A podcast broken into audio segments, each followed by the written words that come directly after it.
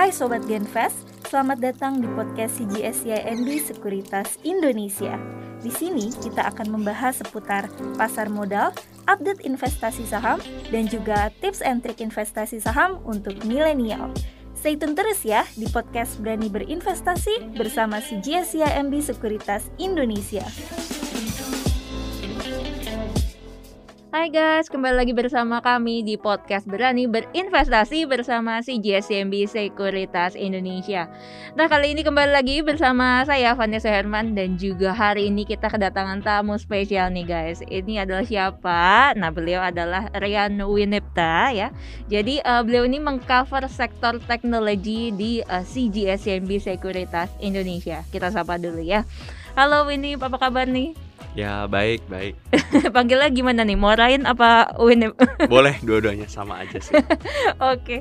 Nah uh, Winip hari ini pasti kita akan ngobrolin seputar dengan uh, sektor-sektor teknologi ya. Nah mungkin uh, Winep mau nyapa dulu sedikit teman-teman kita yang ada di podcast. Halo semuanya, salam kenal. Iya. Dan teman-teman hari ini kita akan bahas apa nih lebih dalam ya. Kita akan membahas seputar uh, kupas tuntas saham Goto. Nah pastinya mungkin uh, banyak teman-teman yang punya dan juga uh, pengen tahu gitu ya gimana sih prospeknya dari uh, saham Goto ke depannya. Nah kita langsung aja ngobrol dengan Winep ya. Nah Winep uh, kita mau kupas tuntas mengenai uh, saham Goto nih.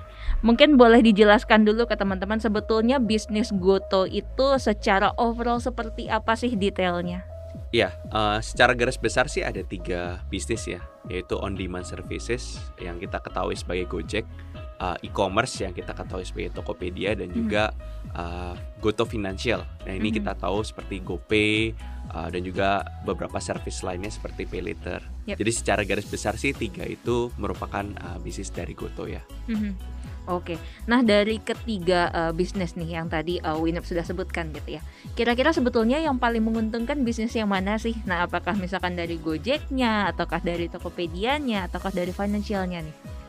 Ya, kalau yep. dibilang menguntungkan itu memang agak sedikit uh, lebih sulit ya untuk kita, maksudnya menguntungkan nih dari sisi mana dulu? Mm-hmm. Karena memang secara overall grup uh, Goto ini masih uh, memang bisa kita bilang labanya masih merah ya atau masih negatif. Mm-hmm. Tapi kalau memang kita lihat paling man- mana sih yang paling cepat untuk mencapai uh, profitabilitas itu jawaban yang pertama sebenarnya yang on demand services yaitu mm. uh, dari Gojek. Kita lihat uh, beberapa kali dari manajemen kan sudah uh, mengadakan public expose, mengadakan analyst meeting yang mm-hmm. teman-teman sendiri juga bisa lihat ya. Uh, yeah. Itu memang manajemen selalu bilang yang pertama kali akan mencapai profitabilitas adalah yang dari on demand services atau Gojek. Mm-hmm. Yang kedua itu dari e-commerce dan dulu yang terakhir itu dari uh, financial teknologinya ya. Mm-hmm. Oke, okay, nah tapi kalau secara overall nih gitu ya, kira-kira uh, kapan sih dia bisa mencapai profitabilitas nih kalau digabungin dari ketiganya nih? Uh, dari ketiganya ini memang ada beberapa matriks ya yang kita bisa pakai untuk mm -hmm. uh, profitabilitas. Mm -hmm. uh, dari manajemen itu ada beberapa metrik. Yang pertama itu adalah adjusted EBITDA.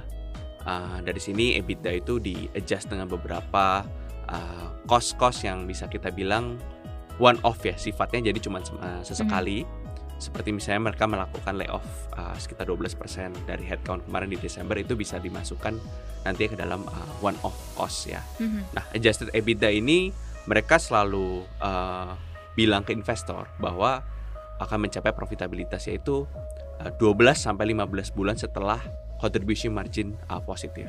Mm-hmm. Nah, ini contribution margin positif ini berbeda lagi dengan mm-hmm. adjusted EBITDA tapi memang kalau kita lihat secara laporan keuangan kita bandingin dengan laporan keuangan dari sektor lainnya, uh, sebenarnya contribution margin itu adalah uh, revenue dikurangi cost of goods sold.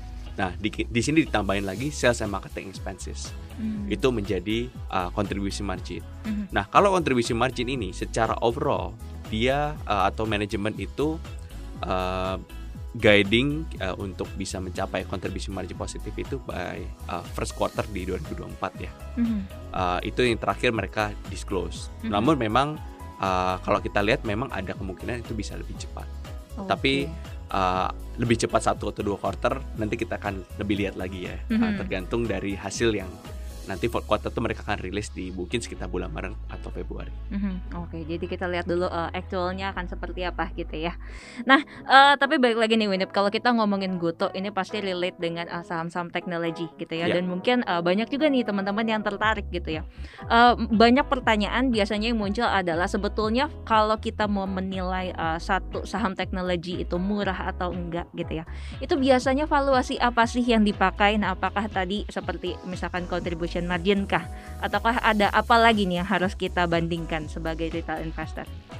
Ya, memang agak unik ya di Indonesia ini memang uh, belum ada kita bisa bilang mungkin ada tiga saham teknologi uh, Bukalapak, mm -hmm. uh, Goto dan juga Blibli tiga-tiganya belum mencapai uh, profit gitu. Ya? Profit gitu. yep. Jadi mungkin kalau sektor lain kan kita bisa memakai price to earnings yeah. gitu atau -huh. mungkin memakai EV to EBITDA. -huh. Tapi kalau memang spesifik di Indo rata-rata uh, itu investor yang institusi menggunakan uh, price to sales sebagai -huh. salah satu indikatornya ya. -huh. uh, dan ini dibilang umum juga sebenarnya kalau di global nggak terlalu dipakai ya uh, price -huh. to sales karena kalau kita lihat mungkin saham-saham global lainnya seperti Alibaba, Amazon dan segala macamnya itu udah memakai price to earnings karena hmm. sudah mencapai profitabilitas. Hmm. Namun kalau kita lihat Indo dan juga mungkin secara uh, lebih besarnya itu di ASEAN ya seperti hmm. uh, si Limited atau Grab hmm. itu biasanya investor menggunakan indikator price to sales atau EV per sales. Hmm. Itu yang biasanya digunakan sebagai uh, metode valuasinya. Oke, thank you banget nih. Jadi itu ya teman-teman udah di spill sama uh, Winip kalau misalkan uh, belum profit ini kita bisa pakainya per sales gitu ya. Jadi yeah. bukan uh, dibagi dengan earningsnya ya. Nah, uh, balik lagi nih Winip, kalau kita ngomongin tentang Goto uh, pastinya kita membandingkan dengan yang sejenis gitu ya, peernya ya. Mungkin kita bisa bandingin dengan kayak misalkan Grab atau misalkan Shopee gitu ya. Tapi ini kan memang belum listing nih di Indonesia ya. Yeah. Nah, cuma uh, Winip ngelihatnya gimana nih uh, prospek dari Goto sendiri apakah memang sebetulnya uh, menarik nih kalau dibandingkan dengan peersnya gitu kayak misalkan Grab ataupun uh, Shopee uh, kalau kita lihat sekarang masih belum terlalu menarik ya karena memang secara valuasi itu uh, Goto itu kalau kita lihat dari EV per sales ya yang mm -hmm. saya saya bilang tadi yep. uh, itu masih sekitar lima kali uh, mm -hmm. kalau kita memakai angka di 2023 lalu kalau kita lihat ya mungkin seperti uh, uh, si limited ataupun uh, Shopee ya which, mm -hmm. uh, mm-hmm. ini adalah induknya Shopee dan juga Grab yang listing di di Singapura uh, hmm. di US itu uh, EV per salesnya itu sekitar 2 sampai tiga kali. Jadi hmm. kita bisa melihat Goto ini masih uh, memiliki valuasi yang cukup premium uh, hmm. dibandingkan uh, si limited maupun uh, Grab. Hmm. Tapi yang menarik lagi adalah uh, Shopee dan uh, kita lihat si limited tuh dan juga Grab itu akan lebih cepat mencapai uh, profitabilitasnya. Hmm. Jadi mungkin pertanyaan berikutnya adalah uh, apakah investor akan mau membeli Goto di uh, level uh, harga saham hari ini mm-hmm. dibandingkan membeli uh, Seal Limited maupun Grab karena Seal Limited mm-hmm. dan Grab ini uh, lebih cepat untuk mencapai uh, profitabilitasnya. Oke. Nah, tapi uh, menurut Winner sendiri nih, karena ini kan memang belum listing nih, mungkin teman-teman investor nggak bisa beli sahamnya gitu ya. Yeah. Kalau kita bisa beli kan berarti cuma Goto doang nih pilihannya yeah, betul, gitu ya. Betul. Nah, kira-kira uh, faktor pendukung apa nih yang kira-kira positif ke depannya untuk uh, Goto sendiri? Untuk Goto sih kita ngelihat ada mungkin uh, salah satu katalis terbesar ya, itu uh, masuknya saham Goto ini ke dalam indeks uh, MSCI atau Morgan Stanley mm -hmm. Capital International. Okay. Nah, MSCI ini merupakan salah satu indeks yang banget uh, sangat di di follow banyak uh, investor luar ya, terutama mm -hmm. investor pasif. Mm -hmm. uh, jadi kalau memang Goto bisa masuk ke MSCI, tentunya akan ada katalis yang uh, positif ya. Mm -hmm. Tapi memang uh, kalau kita bisa bilang uh, MSCI itu melihat track record ya beberapa mm -hmm. saham Indonesia yang masuk Yep. Biasanya itu lebih banyak rally sebelum uh, kejadian gitu. Ya, sebelum resmi gitu ya, betul, ya masuk ke dalam betul. MSCI. Jadi mungkin kita bisa bilang lebih ke arah uh, sell on news ya yep. kalau kalau untuk itu. Oke, jadi itu ya teman-teman ya sebelum uh, dia benar-benar resmi masuk ke MSCI, nah mungkin masih bisa rally ya. Seperti beberapa waktu ini kalau teman-teman lihat memang saham Gotonya mulai lumayan uh, meningkat harganya, tapi justru udah deket-deket masuk MSCI, nah itu mungkin saatnya jualan dulu gitu ya. Mungkin, yes. yes. yep, oke. Okay.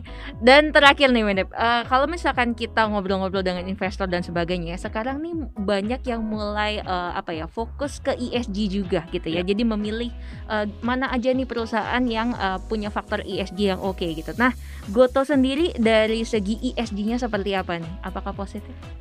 Ya, uh, kalau kita lihat dari sisi ESG yang paling penting untuk Goto ada dua ya. Yang hmm. pertama tuh dari sisi environmental maupun uh, dari yang kedua tuh dari sisi S-nya yaitu social. Uh-huh. Uh, governance memang penting, uh, terutama untuk semua perusahaan pastinya penting. Uh-huh. Uh, tapi saya rasa uh, ESG-nya cukup bagus ya karena memang melihat Goto ini uh, untuk environmentalnya mereka kan sudah uh, untuk komit juga ya untuk uh-huh. 2030 itu uh, tidak memakai uh, misalnya fossil fuel untuk driver-driver partnernya. Jadi mm -hmm. mungkin mulai sekarang kita bisa melihat-lihat nih mm -hmm. uh, memakai Gojek itu ada yang memakai electric vehicle misalnya oh. atau kendaraan listrik. Yep. Jadi ini merupakan satu step-step yang mungkin akan lebih baik lagi ke depan dilakukan oleh Goto. Mm-hmm. Lalu dari masalah sosial, sosial ini menurut kita Goto ini berkontribusi banyak sekali terhadap ekonomi Indonesia. Terakhir mereka punya data itu uh, mereka bilang Goto itu um, kontribusi sekitar 2% dari uh, GDP atau PDB uh, Indonesia. Mm -hmm. Dan ini kan membantu UMKM banyak sekali ya. Yep. Jadi memang dari sisi sosial pun uh, saya rasa si Goto udah saya rasa udah cukup bagus ya dari mm -hmm. sisi uh, implementasinya. Oke, thank you banget untuk jawabannya Winip. Dan itu ya teman-teman ya pembahasan kita. Jadi menarik banget yang tadi udah uh, Winip ulas. Thank you banget pastinya untuk waktunya Winip. Kapan-kapan datang lagi ke podcast siap, kita. Siap. nah, gimana guys? Terukan perbincangan kita kali ini. Jadi jangan lupa ya untuk uh, comment, like dan juga uh, subscribe ya. Dan uh, kapan lagi kalau kita ketemu di podcast Berani Berinvestasi ya bersama CGSMB Sekuritas Indonesia. Kalau kalian nggak mulai investasi dari sekarang, mau mulai kapan lagi? See you!